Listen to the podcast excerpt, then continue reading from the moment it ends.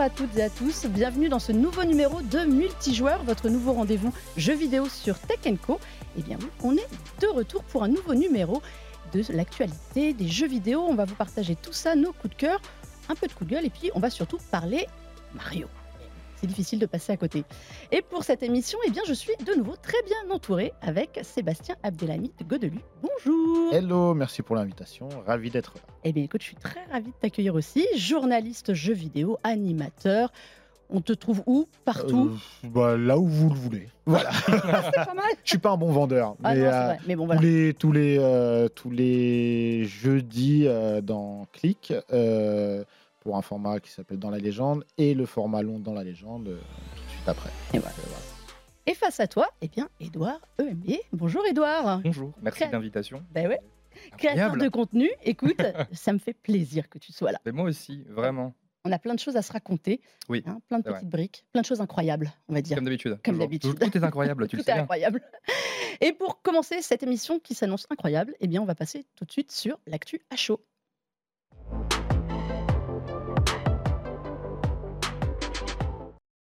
C'est extrêmement difficile de passer à côté en ce moment. Eh bien, le film Super Mario cartonne.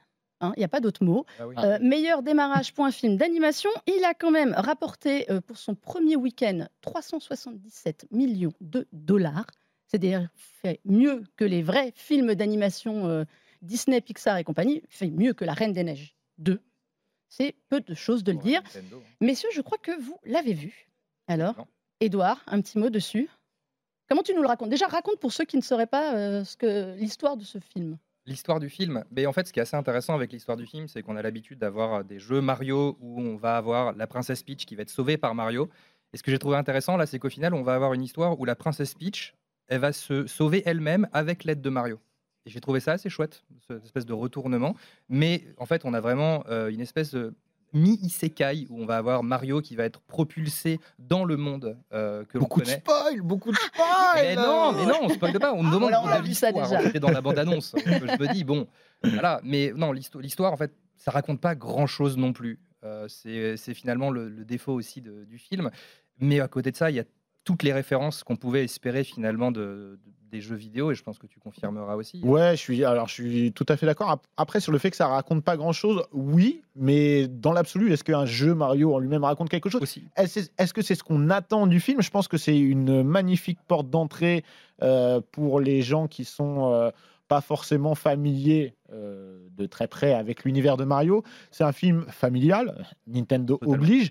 Malgré tout, familial veut pas dire euh, seulement enfantin et bête. C'est un film, je, je trouve, c'est un pur divertissement. Voilà, un divertissement dans l'univers de Mario. C'est aussi, euh, il faut le dire, euh, très bien animé. C'est beau, c'est joli, c'est euh, coloré, c'est chatoyant. Et puis, on s'ennuie pas. Donc, je suis d'accord sur le fait que finalement, ça raconte pas grand-chose en soi. C'est Ah, mais- c'est un fait. Mais on s'ennuie pas. C'est un divertissement. Et c'est du fan service à 200%. Mais pas du mauvais fan service, dans le sens où, encore une fois, quelqu'un qui euh, euh, va amener une personne euh, en salle qui n'est pas familière avec l'univers de Mario, hormis le fait qu'il ait une moustache et qu'il soit plombier, eh ben, il va pas être perdu. Il va se retrouver, il va pouvoir passer un bon moment. Et je pense que vraiment, hein, il y aura un avant et un après euh, Mario au cinéma. C'est donc pour toi, c'est quand même vraiment un film qu'on peut aller voir si on est complètement extérieur au- Ah, à l'univers Mario? Ah oui, complètement. Complètement. Il n'y a pas besoin d'avoir euh, bouffé euh, Mario Galaxy, euh, Mario 64, euh, Paper Mario ou autre. hein. Y a Mario Kart surtout, hein, de ce qu'on Mario voit de, Kart. de Mais non, mais Mario aujourd'hui, c'est un univers tellement étendu, tellement connu, tellement familier euh, pour tout le monde. Encore une fois, que ce soit de près ou de loin, c'est une icône du jeu vidéo, mais pas seulement. Mario, c'est une icône de la pop culture. Bah, D'ailleurs, euh, Bah, c'est aujourd'hui que la musique de Super Mario est Ouais, rentrée. euh, Elle est au rentrée patrimoine, au patrimoine américain, en Ouais. fait, à la Library of Congress, qui est quand même l'équivalent de la Bibliothèque nationale là-bas, et de John Lennon. de, de Madonna, De euh, de Maria Carey aussi. Voilà, il y aura Mario à côté de tu vois. C'est ça. Beau, beau casting. Voilà. Est-ce que vous aviez vu le premier Super Mario Bros? Alors, toi, non, Non, parce que tu n'étais pas né. Ah bon? On se calmer un petit peu quand même. hein. Alors, Non. pour ma part, en tant que vieux, oui, et Ah, je voilà, l'ai vu nous, au nous cinéma. Avec mon père, en 19 1993. Ouais. première adaptation réelle de, de jeux vidéo. Euh, je suis ressorti, je me rappelle encore une fois euh, le, le- le sentiment que j'ai eu et ce que j'ai dit à mon père. Je lui dit, franchement, ça casse pas des briques quand même. C'est vraiment la phrase. Que- je me rappelle le cinéma, c'était à Gambetta dans le 20e.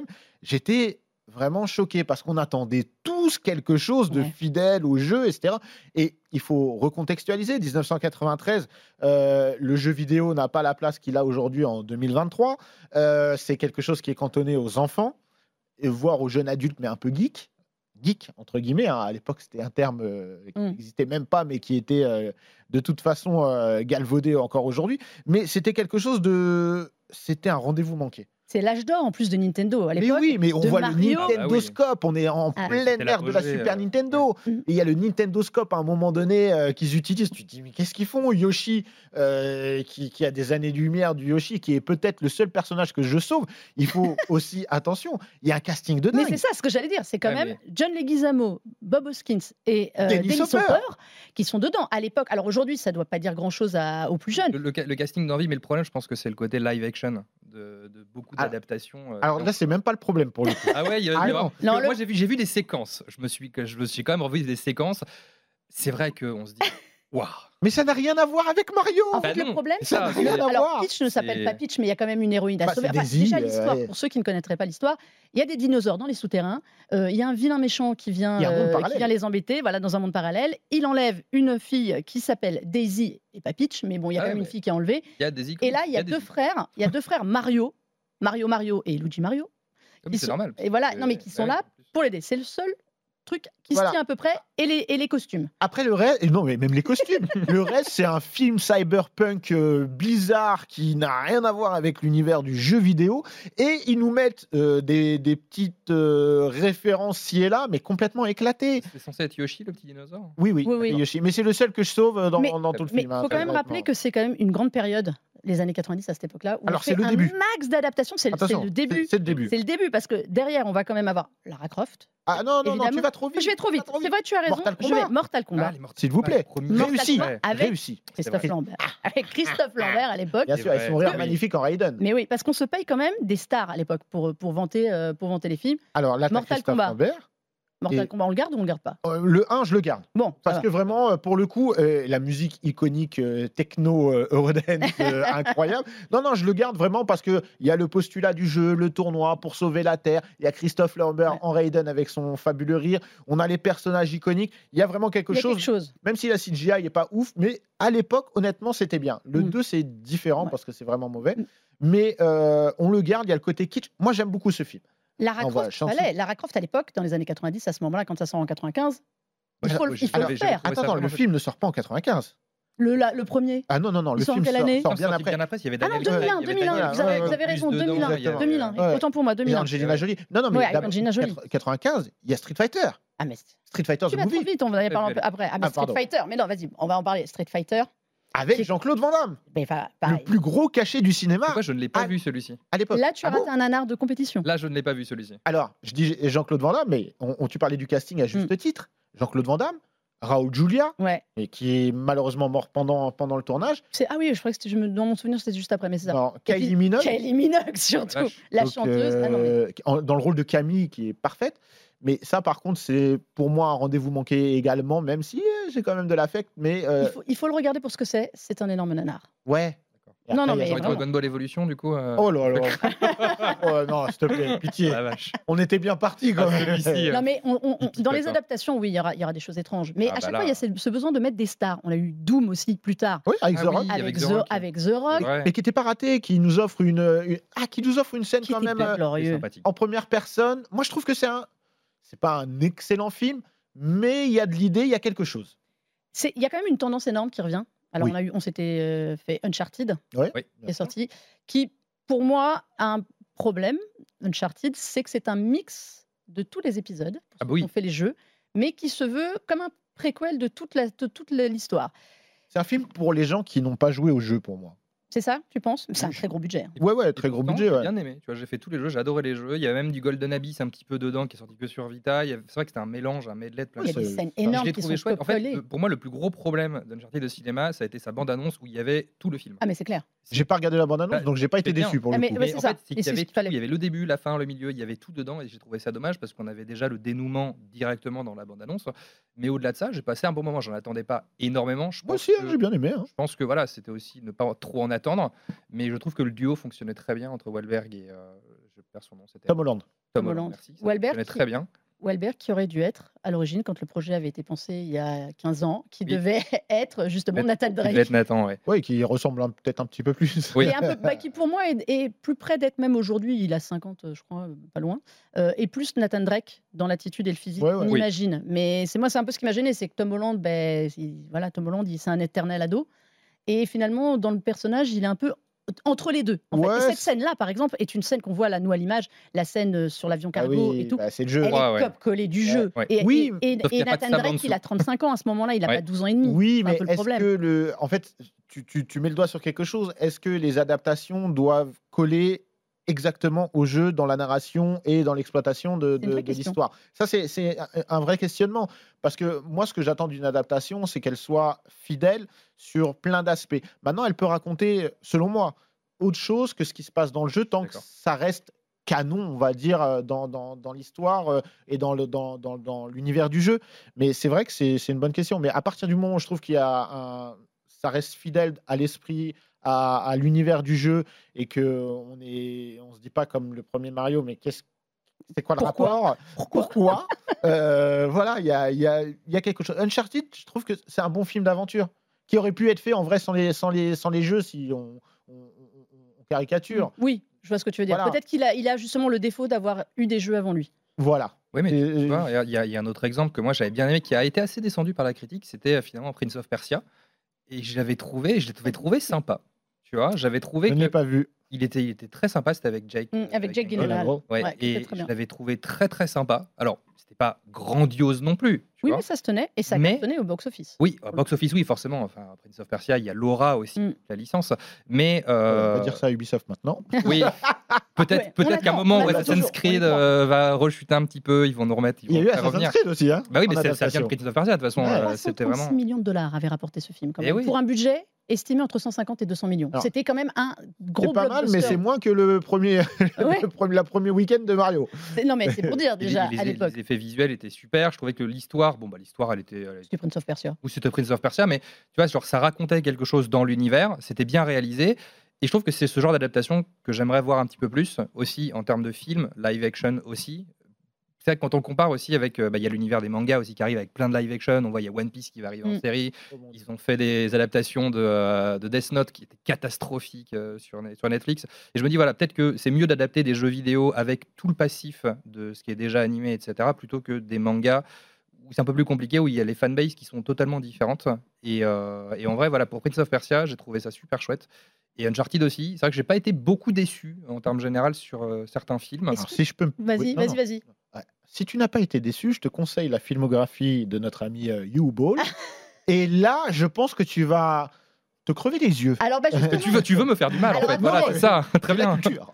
il non mais Seb il est très bien. La prochaine fois je, je lui fais faire l'émission. C'était ma surprise pour vous justement. Donc Edouard tu ne connais pas. Je voulais te montrer cette photo donc de ce fameux Uwe Ball qui est pour les gens qui suivent les adaptations euh, de jeux vidéo espèce de, de voilà il a cette tête là. D'accord. Il est considéré comme l'un des pires réalisateurs au monde. Yes. Donc c'est un homme qui doit avoir maintenant euh, entre 55 et 60 ans.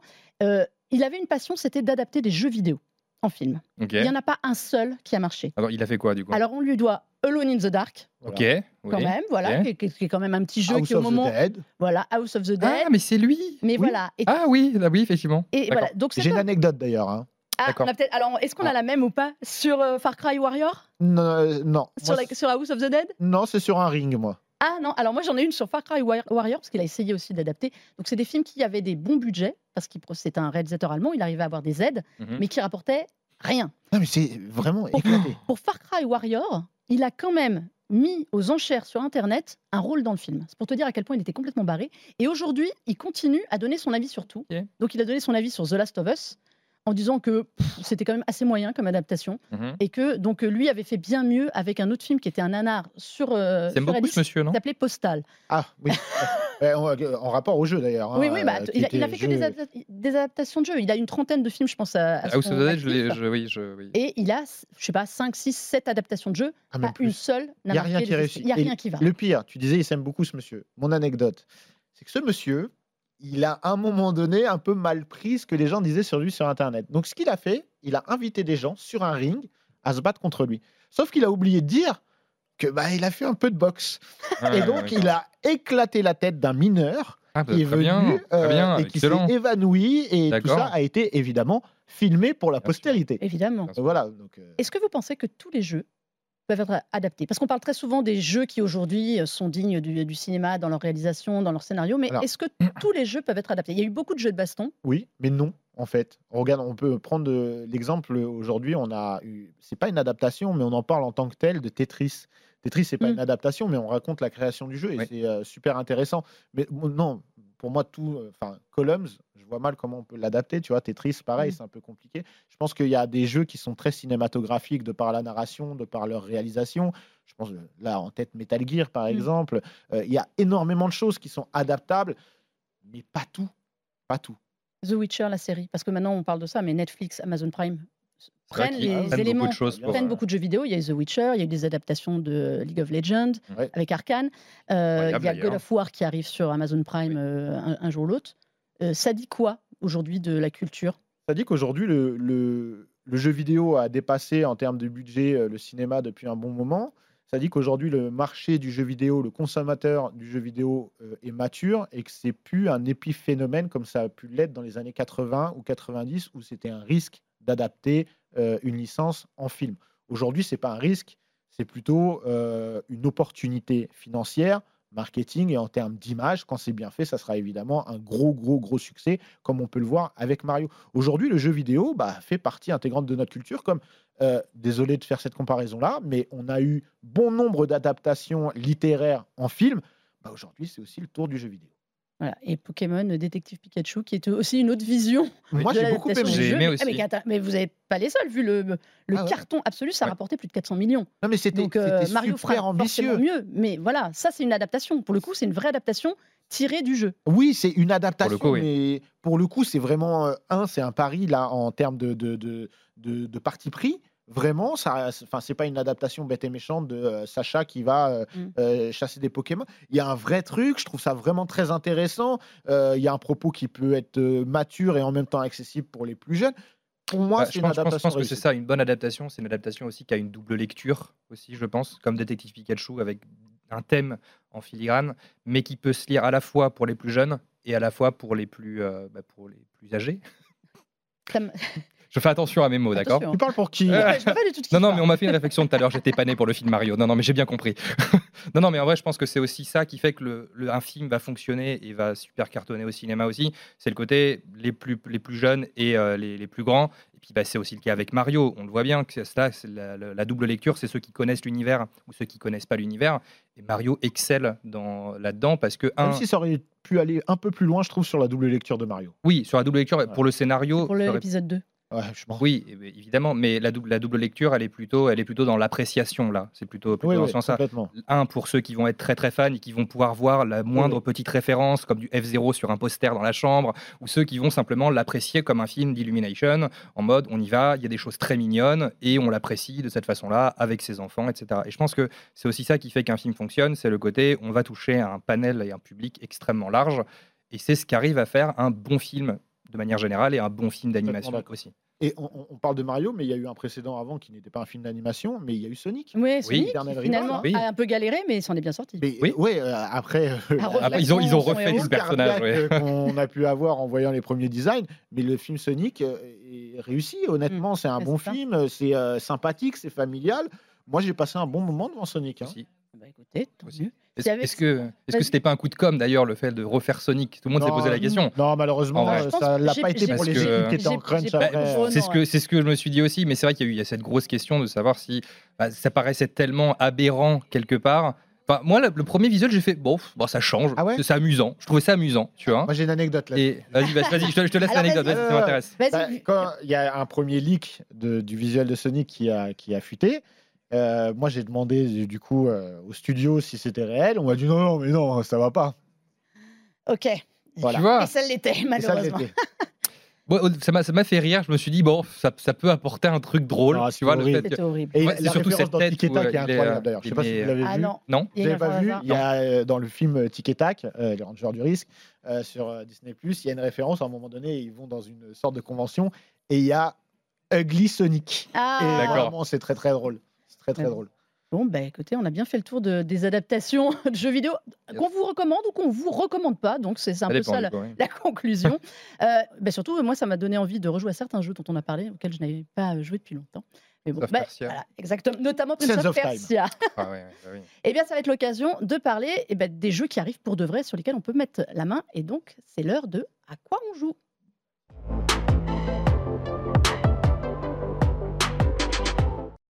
On a un petit peu de temps pour parler des sorties de la semaine et notamment de Minecraft Legends qui arrive. Yes. Donc du Minecraft en version action-aventure. Ça sort la semaine prochaine. Et Euh, pour nous en parler, RTS.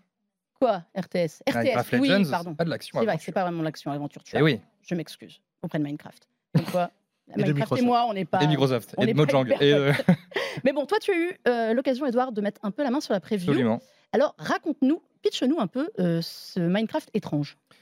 En fait, le principe, c'est que on va prendre. Alors, il y a un des développeurs qui est derrière, et je pense que c'est vraiment pour expliquer ce que c'est Minecraft Legends. C'est vraiment prendre. Il y a un des développeurs qui a bossé sur Halo Wars, qui est un RTS, donc euh, Très bon. tous les jeux, euh, absolument tous les jeux, euh, un petit peu. quand Je prends Age of Empires parce que c'est vraiment le truc le plus connu euh, entre guillemets ou Starcraft qui sont les plus connus. Donc, on va prendre ce jeu de stratégie euh, en temps réel Mm. et on va l'appliquer en fait à Minecraft, qui est une licence qui absorbe beaucoup de choses. Euh, ils ont absorbé euh, Diablo avec euh, Minecraft Dungeon il n'y a pas longtemps. Là, ils absorbent un peu le côté RTS, sauf qu'en fait, on va se diriger vers du multijoueur majoritairement. Le solo, en tout cas pour ce qu'on a testé en preview avec, avec le studio, le solo permet d'avoir une espèce de tuto, un gros tuto qui va nous apprendre à, à créer ses bâtiments, à créer ses unités, à récupérer des ressources. Mais ça, c'est du Minecraft classique. Oui, mais sauf que là, en fait, le- la récupération de ressources n'est pas du, pas commune à Minecraft. En fait, on va, on va poser LA, qui est un espèce de petit feu follet, je l'appelle comme ça, qui va récupérer les ressources. Pendant ce temps-là, nous, on va pouvoir vaquer à nos occupations. C'est-à-dire qu'on va avoir des petits monstres à battre sur, sur la carte en vue du dessus. Donc, on est vraiment sur, on est vraiment sur une vue à la troisième personne, vue du dessus, et on va contrôler, bah, comme on le voit sur l'écran, notre personnage. Ah bah c'est d'accord, c'est ma vidéo. Ben D'accord, très bien, très bien, très bien. Personne n'en parle Euh, toi. non, et- non, non, c'est gentil. Mais voilà, on va vraiment euh, contrôler des troupes. Donc c'est pas vraiment, on n'a pas un personnage où on va récupérer des ressources et on va construire des bâtiments. Là, c'est enfin, on va construire euh, ce qu'on veut de manière créative. On va construire des bâtiments, une ville avec des fortifications pour se protéger et surtout attaquer, euh, attaquer l'équipe ennemie. Donc en général, c'est du 3 versus 3. On peut être 2 versus 2 et 1 versus 1 aussi, avec un mode en ligne. Et euh, en fait, je pense qu'ils ont vraiment adapté aussi ce qui se fait beaucoup dans Minecraft à l'heure actuelle, tout ce qui est euh, Minecraft Kingdom, euh, je sais plus comment, je sais pas trop les, les- tous les modes qui ont été faits dessus, toutes les adaptations que les, les joueurs ont pris en fait de Minecraft de base en multijoueur pour se taper les uns. Ah, c'est un peu la méta de Minecraft de, de récupérer un oui, petit peu tout ce mais qu'il y a à donc du côté, coup ils ont récupéré toute la fanbase, ils se sont dit bah en fait on va faire un jeu en multijoueur, en team contre team, 3, 3 versus 3 avec deux bases. Le but c'est d'aller détruire la base adverse avec avec toutes ses unités, de construire ses fortifications pour protéger sa ville. Et voilà, c'est un jeu, c'est un jeu qui veut qui, qui casse pas non plus les codes, mais qui le fait bien et c'est assez sympa. La direction artistique change un petit peu de ce qu'on connaît de Ça Minecraft fait, aussi. ça fait Minecraft, là, Ah, sur ça fait les images qu'on Minecraft. voit. C'est en fait c'est euh, vraiment l'aspect euh, très plus chatoyant. On est vraiment sur quelque chose de beaucoup plus chatoyant. Et euh, par contre voilà, on garde le côté cubique. Il y a absolument aucun problème. On reconnaît Minecraft de loin, même avec un œil fermé. Il y a aucun problème là-dessus. Et puis on a les petits pinglings euh, qui sont les petits les petits les, les ennemis. les méchants. ce- voilà, qui sont les, les méchants qui veulent absolument conquérir le monde. Donc le but c'est de sauver le monde, mais bon ça comme dans beaucoup de jeux. Et le côté RTS fonctionne très bien. Le côté team, euh, team fonctionne très bien aussi en équipe. Et c'est très chouette à plusieurs. Maintenant, voilà, moi je suis plus jeu solo de base. Du coup, le solo, c'est pas ce qui m'a emballé le plus non plus. Parce que ça reste un gros tuto sur ce qu'on a vu. Alors, on Mm. n'a pas eu l'occasion de voir beaucoup plus loin pour l'instant. Et puis, de toute façon, on est sous embargo pour euh, si on teste le jeu en ce moment ou pas. Et, euh, mais voilà, pour moi, le, le solo de ce qu'on a testé était un tuto. Et après, il y a sur- surtout le côté multijoueur. L'avantage, c'est que comme c'est un jeu Microsoft, Mojang et euh, je sais plus comment s'appelle l'équipe de développement qui est derrière, euh, on a vraiment un jeu qui va être sorti dans le Game Pass, donc il va être accessible partout surtout gratuitement. Ça va permettre aux gens de tester, de faire ça avec leurs amis. Et il sort aussi. Gratuitement quand. Quand on a le Game Pass. Oui, oui, gratuitement quand on a le Game Pass, mais c'est ce que je voulais dire. Et puis après, bon, il sort sur les autres plateformes aussi. Il sort partout. C'est un il jeu sort qui vraiment partout. Et je pense que ça va avoir une résonance, une résonance assez grande. Évidemment, sur le genre de RTS, au clavier souris, ça passe beaucoup mieux, mais c'est adapté à la manette. Et je trouve qu'ils ont très bien bossé sur l'adaptation manette. D'ailleurs, on avait vu l'adaptation de Age of Empire 2 qui est sortie sur Xbox, Ouais. qui a été super bien optimisée à la manette. Et on retrouve l'intelligence de cette optimisation dans ce Minecraft Legends. Ça sort le 18 avril sur euh, toutes les consoles et sur PC. Alors, Seb, toi, je t'avais demandé un jeu à, m'évoquer un Ah coup de ouais, cœur. Et alors là, j'avoue, la grosse surprise, tu vas nous parler de Kirby. Kirby Eh oui. euh, Return to Dreamland, mais Ah oui nouvelle version. Euh, Alors, nouvelle Deluxe. version, là, Deluxe, Deluxe. exactement. Alors, moi, je suis un très gros fan de Kirby. Je l'ai découvert euh, sur Game Boy avec le premier épisode, hein, Kirby Dreamland, d'ailleurs, euh, je crois. À l'époque, Kirby était blanc. Et euh, dans cette nouvelle, nouvelle version, euh, en fait, on a un jeu qui est déjà sorti, mais on est évidemment sur du euh, Kirby classique. à- Kirby-like. avec, Total. du platformer scrolling horizontal, chatoyant de couleurs, différents types de gameplay. C'est vraiment ce qui me plaît aussi dans, dans Kirby, c'est qu'il y a vraiment différents gameplays. Et là où c'est cool, c'est que c'est pas juste du réchauffé. On a l'ancien jeu qui est refait, remis, remis au goût du jour, et on a un épilogue euh, complet avec euh, de, une nouvelle histoire qui se complète, avec euh, des, des- des nouveaux tableaux, etc. Kirby, c'est pour moi euh, peut-être un des personnages Nintendo les plus sous-cotés. Je suis tout à fait d'accord avec toi. J'allais te le dire. Oui, Je pense que c'est toujours des jeux hyper agréables. Alors, c'est des jeux familiaux, c'est vraiment Nintendo euh, dans l'esprit. à fond. Mais, Mais, c'est pas euh, des jeux pour gamins non. non, plus uniquement. Non, suis Et puis c'est honnêtement, tu as une journée qui est un peu compliquée, etc. Tu te mets Kirby, tu kiffes. Et je vais vous le dire, et, et- et je vous raconte un petit peu ma vie.